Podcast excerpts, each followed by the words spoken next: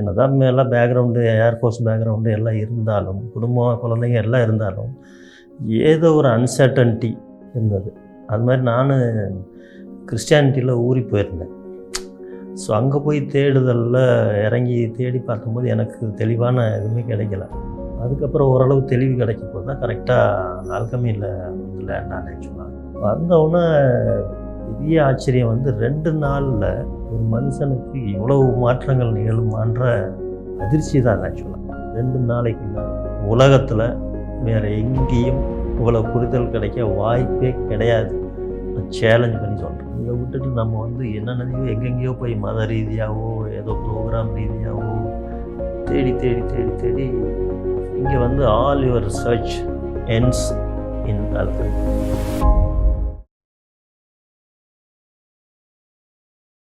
என்னுடைய வாழ்க்கையின் நோக்கத்தை நான் எப்படி தெரிந்து கொள்வது? ஓகே ரொம்ப அற்புதமான ஒரு கேள்வி. ஒவ்வொரு மனிதனும் தனக்குள்ளே கேட்க வேண்டிய ஒரு கேள்வி.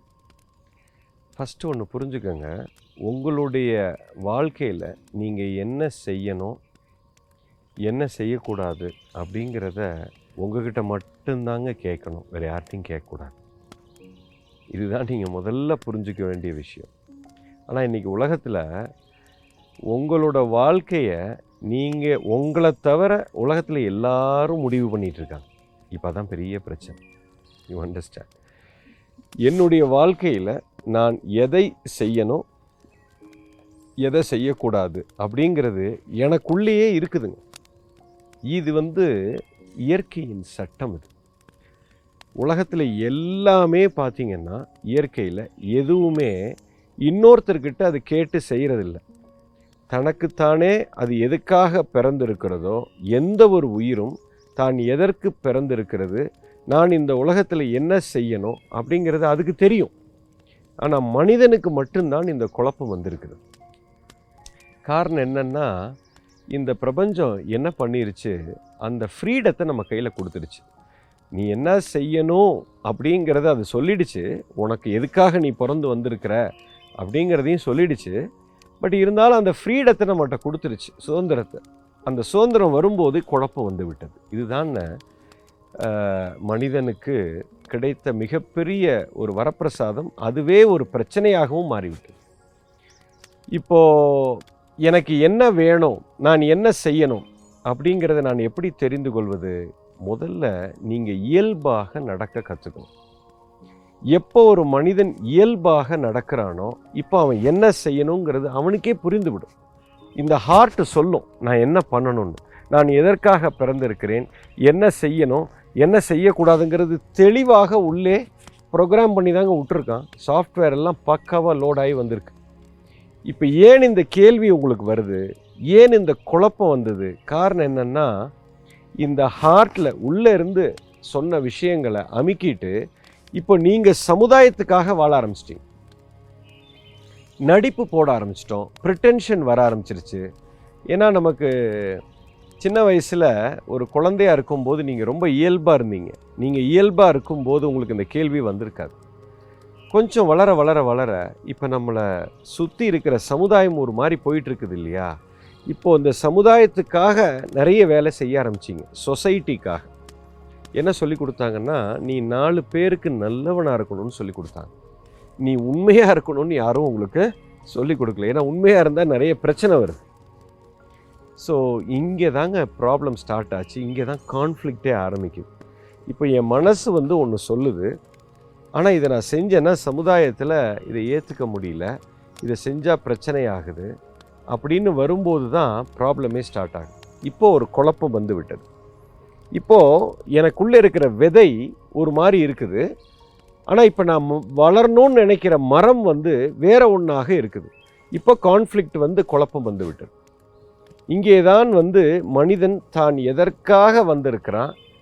என்ன காரியத்தை செய்வதற்காக வந்திருக்கிறான்? அப்படிங்கிற அந்த விதையோட கனெக்டிவிட்டி டிஸ்கனெக்ட் ஆகி வாழ்க்கையே பெரிய குழப்பமாயிடும் யூ அண்டர்ஸ்டாண்ட் ஸோ இந்த இயல்பு தன்மையை ஒரு மனிதன் இழந்ததனால் வந்த பிரச்சனை தான் இது. இப்போது ஒரு மாமரம் தான் என்ன செய்யணுங்கிறதுல சந்தேகமே இல்லை. அது மாமரமாகத்தான் வளரும். அது கிளைகள் அந்த மாதிரி வரும். அது மாங்காயத்தான் இந்த உலகத்துக்கு கொடுக்க போகுது. தெளிவாக இருக்குது. ஒரு வேப்ப மரம் வேப்பங்காயத்தான் கொடுக்கும். ஒரு கொய்யா மரம் கொய்யா காயத்தான் கொடுக்கும். ஒரு தென்னை மரம் தேங்காயத்தான் கொடுக்கும். அதுக்கு சந்தேகமே வராது. ஐயோ நான் தேங்காயை உற்பத்தி பண்ணலாமா? இல்லை மாங்காயை உற்பத்தி பண்ணலாமா? அப்படின்னு அதுக்கு அதுக்கு தோணவே தோணாது.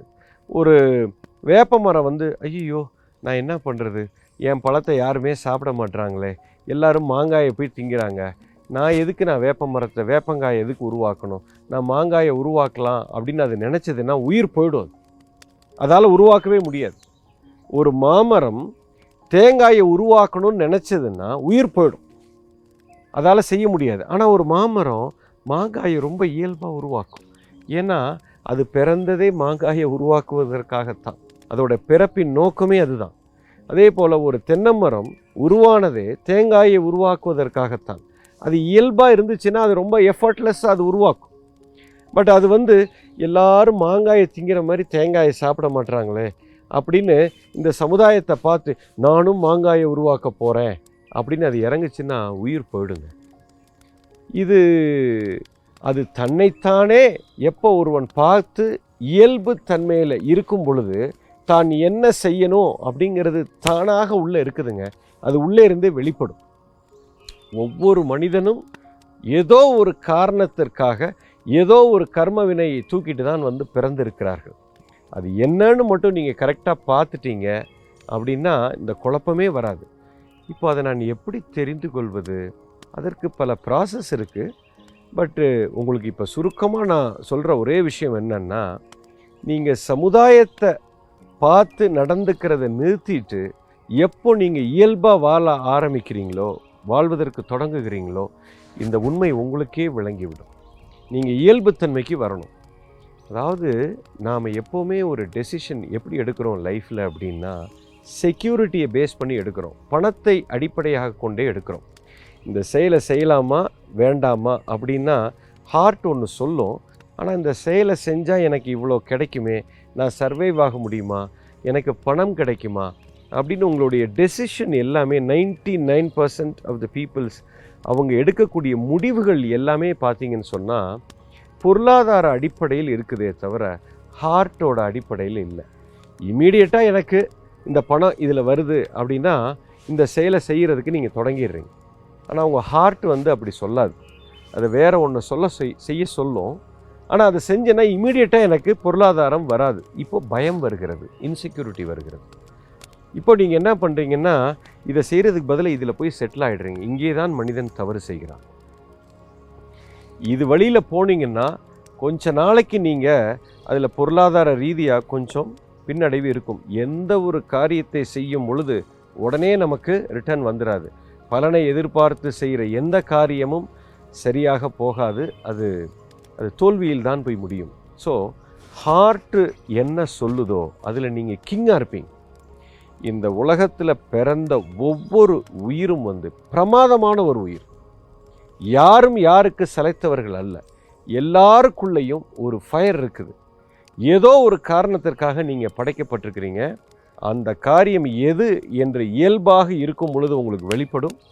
அந்த வெளிப்படும் போது தைரியமாக அதை இறங்கி ஒரு மனிதன் எப்போ இறங்கி பண்ணுறானோ கொஞ்சம் எடுத்த எடுப்பில் உங்களுக்கு பலன் கிடைக்காது. ஆனால் அதுக்குள்ளே நீங்கள் ஆழமாக போக போக அது வளர வளர ஒரு மரம் விதையை போட்ட உடனே காய் கொடுக்காது.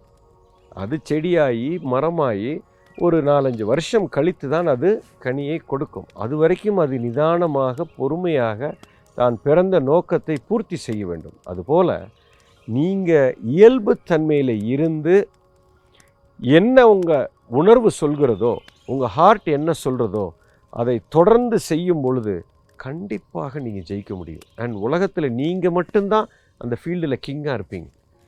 எவ்ரிபடி ஒவ்வொருத்தனும் ஒரு காரணத்திற்காக இந்த இயற்கை படைத்திருக்கு இறைவன் படைத்திருக்கிறான். அதில் நீங்கள் தோக்கவே முடியாது உங்களுக்கு காம்படிஷனும் கிடையாது. நீங்கள் கிங்கு மாதிரி அந்த பாத்தில் நடக்க முடியும். ஸோ இயல்பாக இருங்க.